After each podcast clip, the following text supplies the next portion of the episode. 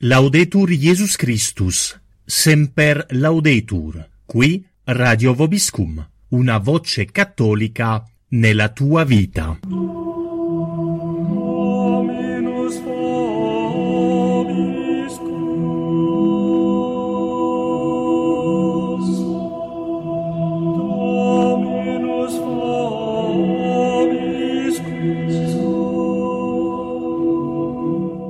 Siete all'ascolto del programma Catechismo per adulti, tema trattato i 10 comandamenti, quinta parte, a cura di Don Gabriele Davino, della Fraternità Sacerdotale San Pio X, Distretto d'Italia.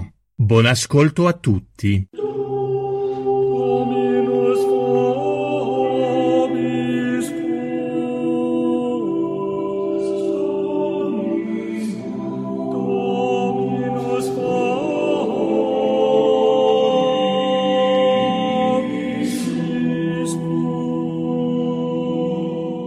L'oggetto dell'incontro di questa sera è il quinto comandamento, non ammazzare.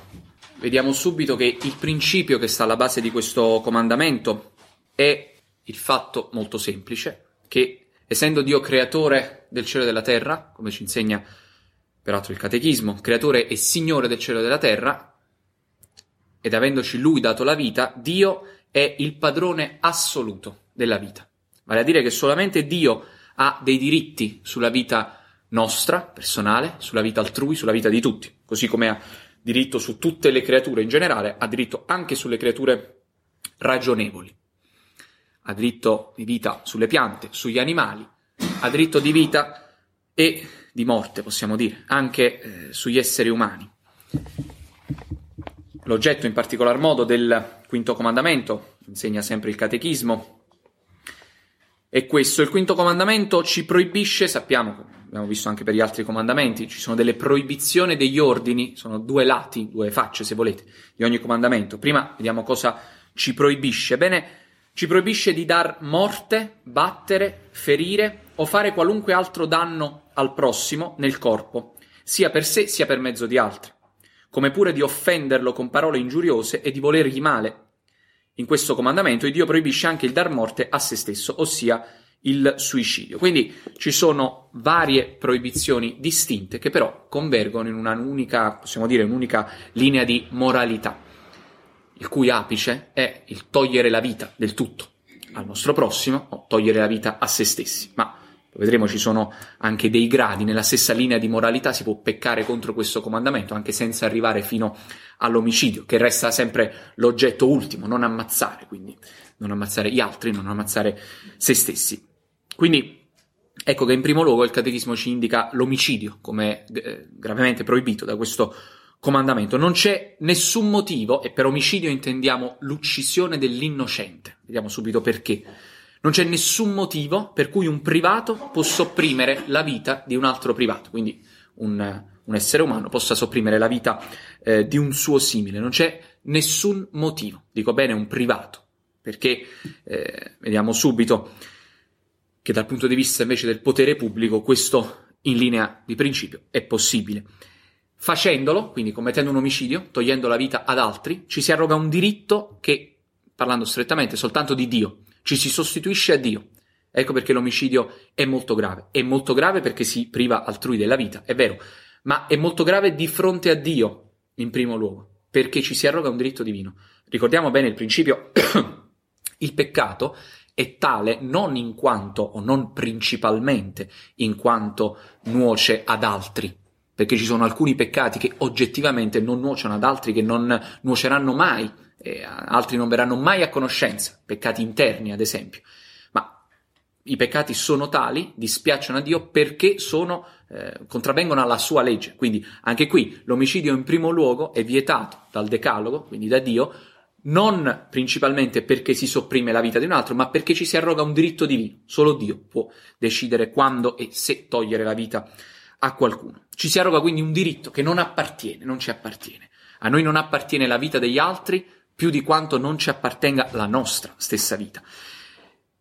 Esistono apparentemente delle eccezioni, dico apparentemente perché il principio resta lo stesso, non si può sopprimere la vita di un innocente. Il principio della legittima difesa. Che cos'è la legittima difesa? Un caso in cui è possibile togliere la vita a un'altra persona, che in quel caso però non è più innocente.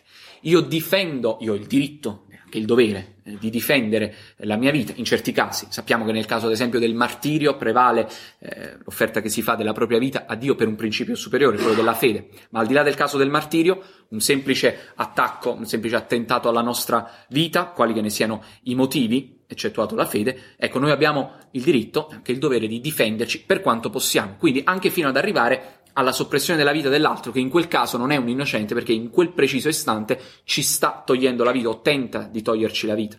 Non avremmo il diritto, ad esempio, di sparare alle spalle a un ladro che sta fuggendo da casa nostra con i nostri averi. Lì sopprimiamo la vita, non certo di un innocente, ma di qualcuno che non sta attentando alla nostra vita. Quindi noi non lo facciamo per difesa nostra, lo facciamo per difesa del nostro patrimonio. Ma la proporzione non esiste più.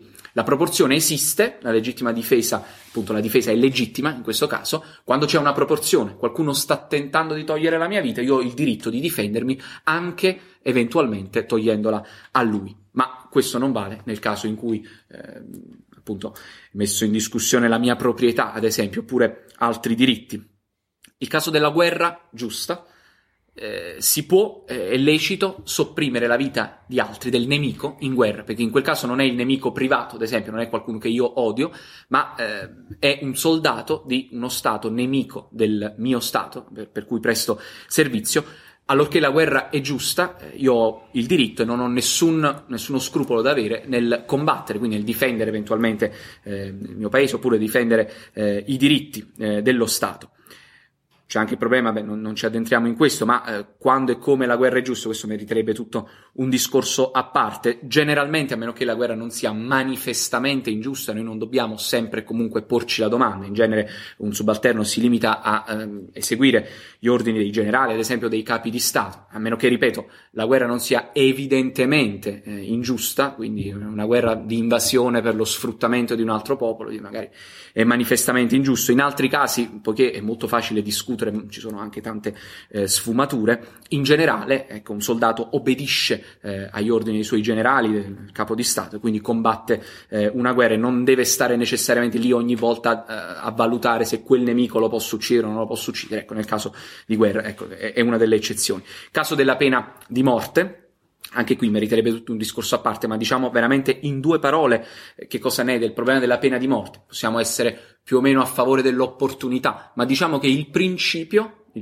nella morale cattolica non è sbagliato, quello della pena di morte, e anzi in alcuni casi è auspicabile, perché nella pena di morte il boia, se volete, quello che esegue la condanna a morte, o anche il giudice che emette la sentenza di morte, non fa una vendetta privata, non opera una soppressione di un privato rispetto a un altro privato della vita di un innocente, ma dietro un giusto giudizio salvaguarda l'ordine della società civile che difende. Quindi il giudice applica la giustizia e il boia si limita ad eseguire, non commettendo naturalmente nessun peccato, nessuno dei due, perché per tale delitto, per tale crimine, che poi può essere deciso dallo Stato stesso, è prevista la pena di morte come riparazione dell'ordine. Quindi la pena di morte lì non è una ingiusta soppressione di un privato, di un innocente, ma la giusta punizione che lo Stato ha previsto. Naturalmente deve far seguito a un processo, deve far seguito anche a necessarie garanzie e cautele per un crimine commesso, quindi previsto dalla legge. Uno Stato che invece inviasse dei sicari, dei killer a pagamento, no? Come si vede anche in alcuni film, questo naturalmente non è lecito, perché anche per eliminare un oggettivo nemico pubblico, perché in quel caso non c'è alcun processo, in quel caso non c'è possibilità per il nemico eventualmente di difendersi, di dimostrare che non ha commesso nessun crimine, quindi in quel caso non è una pena di morte, in quel caso è un assassinio di Stato. Noi parliamo veramente della pena di morte che fa seguito a un giudizio. Ma eccettuati questi casi, il semplice omicidio, il classico, purtroppo classico, esisteva ai tempi di Adamo ed Eva, perché il primo omicidio è quello di Caino nei confronti di Abele, ma da quell'epoca fino ad oggi, possiamo dire a questo istante, nel mondo si continuano a perpetrare una serie indefinita di omicidi. Tutto ciò che esula da queste eccezioni che abbiamo fatto è contro il Quinto Comandamento, quindi la soppressione della vita di un innocente. Vediamo che è Dio il padrone assoluto della vita, al punto che possiamo spingerci più oltre a vedere che Ci sono certi passaggi della Bibbia, dell'Antico Testamento, che non capiti, non ben interpretati, possono dare adito a dei dubbi, a delle sorprese, quantomeno. Esistono dei passaggi dell'Antico Testamento in cui Dio punisce dei personaggi per non aver ucciso i loro simili. Com'è possibile questo? Bene, accade ad esempio nel libro dei Re, nel primo libro dei Re, al capitolo 15, Dio toglie il regno al re Saul perché Dio aveva ordinato al re Saul di fare una guerra, attraverso il profeta Samuele gli aveva ordinato di fare guerra contro gli Amaleciti e di sterminare quel popolo nemico, quindi uccidendo il re Amalek, distruggendo tutta la sua famiglia e persino tutto il suo bestiame. Era un ordine, ecco, apparentemente noi leggiamo oggi, sembra una cosa insomma anche un po' eccessiva, ma nell'Antico Testamento troviamo molti di questi passaggi perché c'era una necessità assoluta per il popolo di Israele di essere protetto nella sua fede per custodire il monoteismo di cui era portatore, per poter custodire questo deposito dell'attesa del Messia. Quindi era necessario che non si venisse in nessun modo a contatto con popoli pagani, per cui Dio spesso, quando il popolo di Israele entrava in guerra con altri popoli vicini, ordinava anche la distruzione. Ebbene, Saul cosa fece? Sconfisse il nemico, ma rifiutò di uccidere il re e quindi gli risparmiò la vita a lui, alla sua famiglia e al suo bestiame. Cosa fece del suo bestiame? Bene, una parte lo tenne per sé, una parte lo offrì in sacrificio a Dio credendo di fare cosa gradita. Per punizione Dio mandò il profeta Samuele ancora una volta a dirgli: poiché non mi hai obbedito nell'ordine di sterminare completamente il popolo amalecita, popolo pagano, idolatra, ebbene io ti tolgo il regno, lo darò a un altro che mi obbedirà, quindi che lo meriterà di più. Quindi qui vediamo in maniera eclatante come Dio realmente vuole essere il padrone della vita, quindi così come non bisogna sopprimerla senza che lui l'abbia deciso, così non bisogna conservarla se lui ha deciso il contrario. State tranquilli, accadeva soltanto nell'Antico Testamento, non è più possibile oggi una cosa del genere, perché le esigenze di Dio sono cambiate, ce l'ha manifestato lui stesso con il Nuovo Testamento, quindi non avverrà più nel Nuovo Testamento, ma è avvenuto la parola di Dio, quindi è la Sacra Bibbia. È proibito quindi l'omicidio, la soppressione ingiusta e ingiustificata di un innocente. È proibito il suicidio per lo stesso motivo. La vita non ci appartiene. Non siamo noi a disporre, il corpo non è nostro, l'anima non è nostra. Ce l'ha data Dio, non ce la siamo data noi. E quindi sarà Dio a decidere il momento in cui passeremo ad un'altra vita. Per nessun motivo è lecito il suicidio, assolutamente, per nessun motivo. La Chiesa prevede delle pene anche per i suicidi e in particolare la privazione della sepoltura ecclesiastica, l'ultima pena che la Chiesa prevede dopo la morte di una persona. Accade per i pubblici peccatori, in teoria, dovrebbe essere così ancora oggi, accade per gli eretici, coloro che muoiono al di fuori della Chiesa cattolica, accade nel caso del suicida che muore nell'atto del peccato mortale. Fatto per un suicida di vedersi privato della sepoltura ecclesiastica non significa che la Chiesa lo condanni all'inferno. Attenzione, c'è sempre questa ambiguità. Quando la Chiesa rifiuta un funerale ecclesiastico non significa che la Chiesa condanni o il prete o il parroco condanni all'inferno qualcuno. Il giudizio del merito dell'inferno e del paradiso spetta unicamente a Dio. Però la Chiesa stabilisce delle modalità pubbliche di manifestazione eventuale di un delitto, di un crimine, quale quello del suicidio. La Chiesa non vuole intervenire, non vuole sapere se quella persona all'ultimo momento, come può succedere, come si racconta anche nella vita del Santo Curato d'Ars, sapete, questo suicida la cui moglie va a piangere dal parroco, appunto al Curato d'Ars, dicendo: ma mio marito è andato all'inferno, e il Curato d'Ars dice: no, non è andato all'inferno, perché lui aveva avuto un'apparizione, una rivelazione piuttosto, la Madonna gli aveva detto che questa persona, questo peccatore, nell'atto stesso in cui si gettava dal ponte, si era già pentito del suo gesto, quindi in quei pochi istanti che lo separavano dal fiume in cui poi cadde, fece un atto di dolore molto breve, invocando la Madonna, quindi il perdono per quell'azione. Quindi quella persona si è salvata, sarà andata in purgatorio, ma si è salvata a causa della sua devozione alla Madonna durante la sua vita. Questo non significa, quindi, se anche è possibile per un suicida la salvezza, è sempre possibile, anche perché il suicida può aver agito in un momento di follia, di semicoscienza, è pur vero che pubblicamente la Chiesa non può dare gli ultimi onori ad un corpo di colui che ha deciso di sua spontanea volontà di togliersi la vita, quindi è una questione pubblica più che altro di esempio anche da dare a coloro che vivono, quindi da dare agli altri cristiani, agli altri fedeli. Esistono delle eccezioni anche a questo, naturalmente chi diciamo, commette questo suicidio in una condizione di follia, poi certificata anche da un medico, può ricevere un funerale in forma privata, lì dove si attesti che effettivamente la persona non era, si dice, compos sui, cioè non era in grado, possiamo dire, di intendere e di volere. Omicidio e suicidio quindi sono i punti estremi, quindi proprio l'oggetto ultimo di questo comandamento. Ma abbiamo visto il Catechismo ci parla anche di crimini minori nella stessa linea di moralità. I ferimenti e le percosse sono proibiti dallo stesso comandamento perché è nella stessa linea di moralità. Un ferimento anche minimo, possiamo dire, se moltiplicato quantitativamente porterebbe alla morte, quindi è lo stesso criterio. Non stiamo parlando dello scappellotto che il genitore dà al proprio figlio, no, stiamo parlando di un'ingiuria fatta con i gesti, quindi veramente di una percossa grave, oppure di uno spargimento di sangue di un innocente, quindi per lo stesso motivo per cui si compie un omicidio, quindi senza una giusta motivazione, che non sia per legittima difesa o in caso di guerra. Tutto questo è proibito. Sono proibite anche le ingiurie fatte a parole, quindi, perché sono nella stessa linea di moralità, possono portare alla perdita della reputazione, ad esempio, possono portare a un ferimento, possiamo dire, morale della persona ingiuriata. Ecco perché sono proibiti dallo stesso comandamento. Vedete bene, si tratta di peccati diversi, l'omicidio e la semplice offesa, l'ingiuria, che può essere anche grave, può essere anche leggera. Noi qui stiamo parlando di un comandamento che ammette, si dice in linguaggio teologico, parvità di materia. Ci sono dei casi in cui è peccato mortale, è peccato contro il quinto comandamento, altri casi in cui è soltanto veniale, una percossa leggera, senza motivo ragionevole naturalmente, un ferimento leggero o un'ingiuria, che è un'offesa, che non sia grave, sarà peccato veniale, certo, però nella stessa linea di moralità, quindi sempre contro lo stesso comandamento.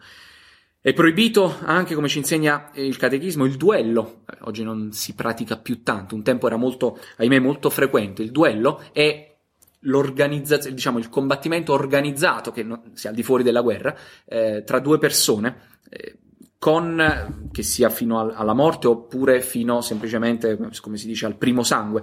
Perché è proibito il duello? La Chiesa proibisce il duello, proibisce di mettere a repentaglio in maniera ingiustificata la propria vita e quella altrui. Quindi fin quando uno corre un pericolo per un motivo ragionevole, questo non è proibito. Ma quando ci si mette in pericolo volontariamente la propria vita o la vita altrui, semplicemente per ragioni di odio, per ragioni di onore, ragioni di vendetta, ebbene, questo è proibito. Addirittura la Chiesa dava una pena molto severa, che è quella della scomunica ai duellanti. Chi si ponesse in una situazione di duello, anche senza arrivare alla morte, anche senza arrivare all'uccisione dell'altro, chi iniziava un duello già automaticamente era scomunicato. Lui, i cosiddetti padrini, quelli che assistevano, magari davano le armi, e tutti gli spettatori volontari al duello. Quindi era una pena molto severa che un tempo dava la Chiesa contro i duellanti, proprio per la gravità. Un tempo era molto frequente, quindi la Chiesa interveniva per scoraggiare al massimo queste pratiche. Il Catechismo ci parla anche di altri peccati contro il Quinto Comandamento. Iddio nel Quinto Comandamento proibisce anche di nuocere alla vita spirituale del prossimo con lo scandalo. Fin qui abbiamo parlato del nocumento portato alla vita naturale, materiale, possiamo dire, dell'uomo. Qui si tratta invece della vita spirituale, perché si può peccare contro il Quinto Comandamento attentando alla vita spirituale con il cosiddetto scandalo. Che cos'è lo scandalo? Ci risponde il Catechismo. Lo scandalo è qualunque detto, fatto o omissione che è occasione ad altri di commettere peccati. Ripetiamo bene, detto, fatto o omissione, occasione ad altri di commettere peccato. Si dà scandalo, la parola scandalo viene dalla pietra d'inciampo, dal greco. La parola scandalo si intendeva un oggetto che faccia inciampare. Lo scandalo è l'occasione fornita ad altri di peccare. Quando noi forniamo ad altri, in vari modi, l'occasione di peccare, che questa persona pecchi o no, poco importa. Se noi abbiamo fornito un'occasione efficace, volontariamente, col nostro peccato, anche con una nostra semplicemente azione o con una omissione peccaminosa, quindi volontaria, pecchiamo contro il Quinto Comandamento perché mettiamo in pericolo la vita spirituale. Quando forniamo ad altri l'occasione di peccato in varie maniere, quando Questo accade veramente in tanti tipi di peccato. Quando, ad esempio, bestemmiando davanti ad altri, noi insegniamo magari a un innocente la bestemmia, che non aveva mai sentito prima ed è capace di ripeterle, magari anche solo per divertimento. A volte capita purtroppo che i bambini ripetono. Ebbene, questo è in senso stretto uno scandalo, perché quando questa persona, magari il bambino che innocentemente magari ripete, poi piano piano comincia ad acquisire l'abitudine a causa di una bestemmia che ha sentito, ebbene questo bambino ha un reale pericolo per la sua vita spirituale, perché comincia a peccare in maniera, si dice, formale. Quindi chi ha bestemmiato davanti ad altri ha dato possibilmente occasione di scandalo. Quindi è ancora più grave una bestemmia detta in pubblico rispetto a una bestemmia detta in privato, che rimane sempre un peccato mortale, ma manca questa malizia appunto dello scandalo. Tantissimi scandali di cui potremmo parlare, dei peccati contro la purezza, anche la stessa cosa quando si pecca con altri, quando si insegna il peccato ad altri, la stessa cosa. Ma questo vale a dire il vero per tutti. Io insegno a una persona a rubare una macchina, come si scassina la serratura di un'auto, ebbene questa persona avrà l'occasione di farlo anche senza di me, anche se poi magari io mi pento, però rimarrà questo scandalo che gli ho dato. Oggi purtroppo sembra quasi superfluo parlarne, ma va bene farlo lo stesso. Lo scandalo che può essere suscitato attraverso i mezzi di comunicazione, tutte le occasioni di scandalo, sia per le dottrine perverse che si possono comunicare ad altri su internet, su questi mezzi che abbiamo oggi a disposizione, sia non solo delle dottrine, ma anche, cosa purtroppo più facile, con le immagini, con ogni sorta di oscenità. La pornografia rappresenta uno scandalo veramente stupefacente, oggi forse più che ieri, perché dobbiamo pensare che persone che magari hanno commesso questi peccati e hanno messo in rete magari delle immagini scandalose sono responsabili dei peccati che si commettono nel presente, anche dei propri peccati, dei peccati che persone che guardano queste immagini commettono nel presente, ma anche nel futuro, anche fra mesi, anche fra anni, anche se una persona poi magari si pente, ci saranno magari ancora queste immagini che restano. Quindi vedete il danno grave.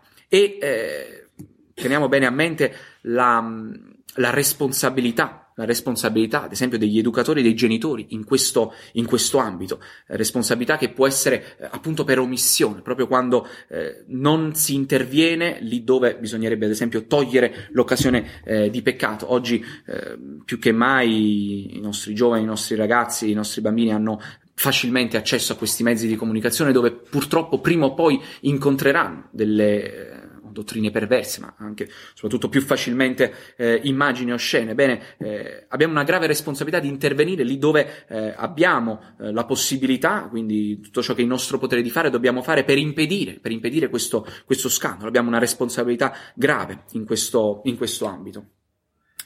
Possiamo attardarci qualche istante su un peccato particolare contro questo comandamento, ritornando per un attimo, ne parliamo adesso perché è soltanto un corollario all'omicidio dal punto di vista naturale, della vita naturale, un peccato particolare dell'omicidio che è quello dell'aborto. Parliamo adesso perché in effetti avremmo potuto parlarne prima a proposito dell'omicidio, ma ha una valenza particolare quello dell'aborto. Non è un omicidio come tutti gli altri, è un omicidio più grave. Talmente più grave, la soppressione della vita umana di un bambino nel grembo della madre, quella che si chiama in maniera pulita e corretta l'interruzione della gravidanza, ma è la stessa cosa dell'aborto, perché si priva un'anima della possibilità di accedere al paradiso. Sapete bene che le anime dei bambini che non sono battezzate non possono andare in paradiso, perché hanno ancora il peccato originale.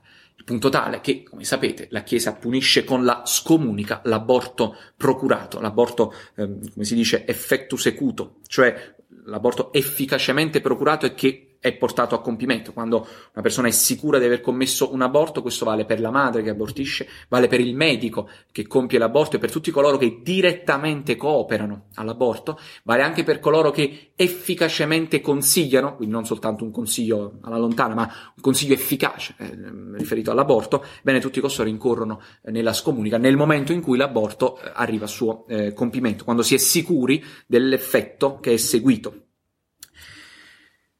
Sappiamo che oggi ci sono mezzi disparati per compiere questo crimine, non c'è più solo l'aborto chirurgico, ma c'è quello che si chiama l'aborto farmaceutico. Allora lì si potrebbe distinguere dal punto di vista morale i vari tipi di pillole, i vari tipi di mezzi farmaceutici che non sono meno gravi, perché arrivano allo stesso effetto. Alle volte però, come sapete certamente, l'effetto non è sicuro al 100%, le differenti pillole sono semplici pillole contraccettive che non sono abortive, quelle che si prendono prima, che non hanno la malizia dell'aborto, ma soltanto quello della contraccezione, che già di per sé è un peccato grave. Le pillole propriamente abortive, sicuramente abortive, quindi metodi farmaceutici per procurare l'aborto dopo una gravidanza già accertata e che effettivamente arrivano all'aborto, quindi quando questa cosa è sicura si consegue la stessa pena della scomunica. Sono poi gli altri tipi di pillole, le cosiddette pillole del giorno dopo, mi sono di due tipi almeno a mia conoscenza, che sono potenzialmente abortive, quindi in alcuni casi sono soltanto contraccettive, è bene dirlo, contrariamente a quello che si sente anche nelle pubblicità che se ne fa, anche nei consigli di alcuni medici, che ne parlano in maniera molto ridotta, come se fossero soltanto dei contraccettivi. No, in effetti c'è una vera possibilità, un'autentica possibilità che queste pillole agiscano nel momento in cui la gravidanza è già iniziata e quindi abbiano un effetto. Allora per questo motivo, per questa incertezza, assumere tali pillole non comporta la scomunica, perché la persona non sarà mai sicura se c'è stata gravidanza e quindi aborto o no. Non essendoci, tuttavia, pur non essendoci la scomunica, c'è la malizia dell'aborto. Quindi anche se io assumo questa pillola, anche se non sono sicura e non lo saprò mai se ho avuto una gravidanza, quindi ho abortito o no, contraggo la malizia dell'aborto in questo peccato. È come se avessi commesso un aborto in potenza, perché sapendolo io mi espongo al rischio effettivamente di commettere un aborto. Quindi la malizia è esattamente la stessa, non c'è la pena ecclesiastica annessa. Questa è una cosa che bisogna sapere, ripeto, contrariamente a quello che insegnano alcuni medici, sono medicinali che sopprimono la vita dell'uomo. Ma questo comandamento ha anche una parte positiva, come abbiamo visto degli altri comandamenti, ci proibisce alcune azioni, ce ne ordina delle altre. Il quinto comandamento, recita il Catechismo, ci ordina di perdonare ai nostri nemici e di voler bene a tutti, semplicemente con queste parole. Ma anche, la domanda successiva, chi ha danneggiato il prossimo non basta che si confessi, ma deve anche riparare il male che ha fatto. Quindi abbiamo vari ordini. Perdono ai nostri nemici. Perché è previsto in questo comandamento? Perché questo comandamento, possiamo dire, non ammazzare, è l'altra faccia, possiamo dire, è la proibizione che fa riferimento al comandamento della carità. Perché io non ammazzo il mio prossimo, non ammazzo me stesso? Abbiamo detto innanzitutto perché rispetto il volere di Dio, che è padrone assoluto della vita, della mia e quella degli altri, e poi, secondo luogo, proprio per gli altri, in rispetto ai miei simili. E quindi, in questo caso, è l'altra faccia della medaglia, possiamo dire, del comandamento della carità. Ecco perché precisamente questo comandamento ci ordina la carità verso il prossimo. Quindi perdonare i nostri nemici, supposto che ci sia un'ingiuria, un'offesa, persino un delitto nei confronti nostri o della nostra famiglia. Caso celebre quello di San Giovanni Gualberto, questo santo che subì una grave ingiuria da un nemico di famiglia che uccise il fratello. Questo santo incontrò, era un militare, accompagnato dalla sua scorta militare, siamo nel Medioevo, incontrò l'assassino di suo fratello, il quale si gettò davanti a lui, capì che era arrivato il momento della vendetta, si gettò ai suoi piedi e in ginocchio mise le braccia in forma di croce per ricordargli la passione di nostro Signore. Quel giorno era un venerdì santo, allora il nostro santo, Giovanni Gualberto, scese da cavallo e perdonò all'assassino di suo fratello. Quindi, quando anche ci fossero i delitti più gravi possibili, c'è questo comandamento di Dio che ci impone di perdonare le offese in nome di quella carità, carità che consiste nel comandamento principale: amare Dio con tutto il proprio cuore e amare il prossimo come noi stessi. Quindi questa carità verso il prossimo che consiste anche nel male nella riparazione del male eventualmente arrecato.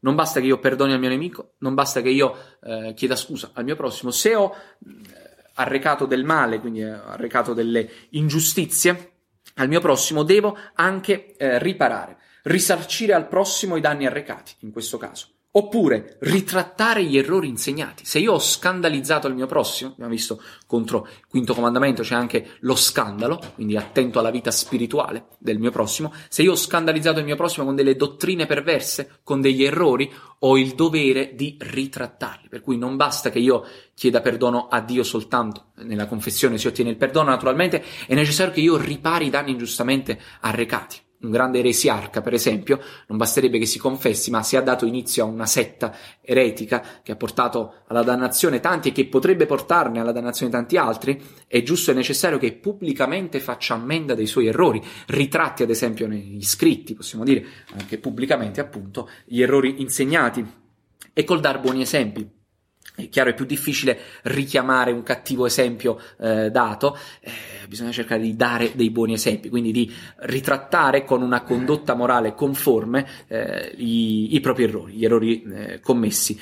Esistono, è capitato anche delle donne che hanno, sono rese celebri per dei film scandalosi, che hanno ritrattato i loro errori, sono pentiti, hanno cominciato a condurre una vita cristiana. Ebbene, giustamente lì è difficile, una volta che si sono girati dei film scandalosi che sono alla portata di tutti, non è così semplice recuperare tutto il male commesso, ma dando il buon esempio, dando anche pubblicamente la testimonianza della propria conversione, questo può essere certamente, poi uno fa il possibile naturalmente, ma può essere certamente un ottimo modo per riparare appunto il male ingiustamente arrecato al prossimo, anche solo nella vita spirituale. Ecco dunque, per concludere, che questo comandamento, questo quinto comandamento, non ammazzare, era attualissimo nell'epoca dell'Antico Testamento, all'epoca di Caino e Abele, è attuale ancora oggi nell'era del Nuovo Testamento, quando nostro Signore ci ha dato il comandamento della carità. Ciò non ha impedito all'uomo di far sentire fortemente gli effetti del peccato originale e abbandonarsi in tutti i tempi, in tutti i luoghi, alle crudeltà di ogni tipo. La crudeltà dell'uomo non ha fine, perché? Ma perché il peccato originale è sempre lì, ritorniamo sempre allo stesso principio, il peccato originale è la causa di questa inclinazione al male che l'uomo ha, e quindi questo comandamento, anche nell'era più evoluta possibile, come possiamo immaginare oggi, certamente fra 100 anni, bene, questo peccato esisterà sempre, ciò non significa che non bisogna fare in modo di evitarlo, non significa che dobbiamo rassegnarci a questo. Vivere una vita cristiana conforme alla legge di Dio significa eliminare prima di tutto l'odio, perché poi molto spesso ciò che è alla base di tutti questi peccati contro il quinto comandamento è l'odio, il desiderio della vendetta, l'orgoglio, alla fine il motivo che è stato alla base poi del peccato originale. E l'uomo quindi, a causa di questa ferita contratta del peccato originale, tende a risolvere i suoi problemi con la violenza, non riuscendo a rimuovere gli ostacoli, vuole risolvere i suoi problemi con la violenza, sopprimendo il prossimo, oppure, quando non può fare altrimenti, sopprimendo se stesso, credendo che sopprimere se stessi sia il modo per superare gli ostacoli. La risposta quindi a questa corruzione della natura è semplicemente la legge della carità. Se vogliamo trovare un modo per risolvere questa inclinazione dell'uomo al male e osservare e applicare dappertutto, in ogni momento, questa legge di carità, il comandamento datoci da nostro Signore. Soltanto se amiamo sinceramente e intensamente Dio, lo riconosceremo poi come nostro creatore e quindi come padrone assoluto della nostra vita e della vita altrui, e quindi a quel punto saremo pronti ad amare sinceramente anche il nostro prossimo e avremo a cuore, badate bene, non soltanto la sua vita materiale, avremo a cuore poi anche e soprattutto la sua vita soprannaturale.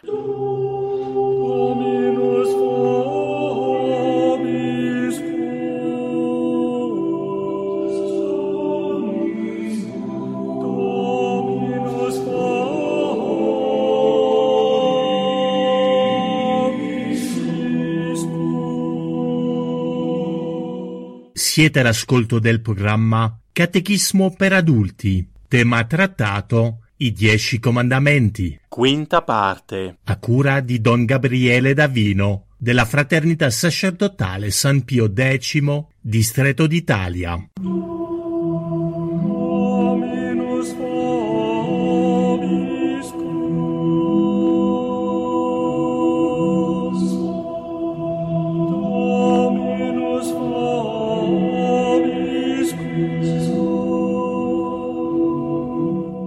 Laudetur Jesus Christus, semper laudetur, qui Radio Vobiscum, una voce cattolica nella tua vita.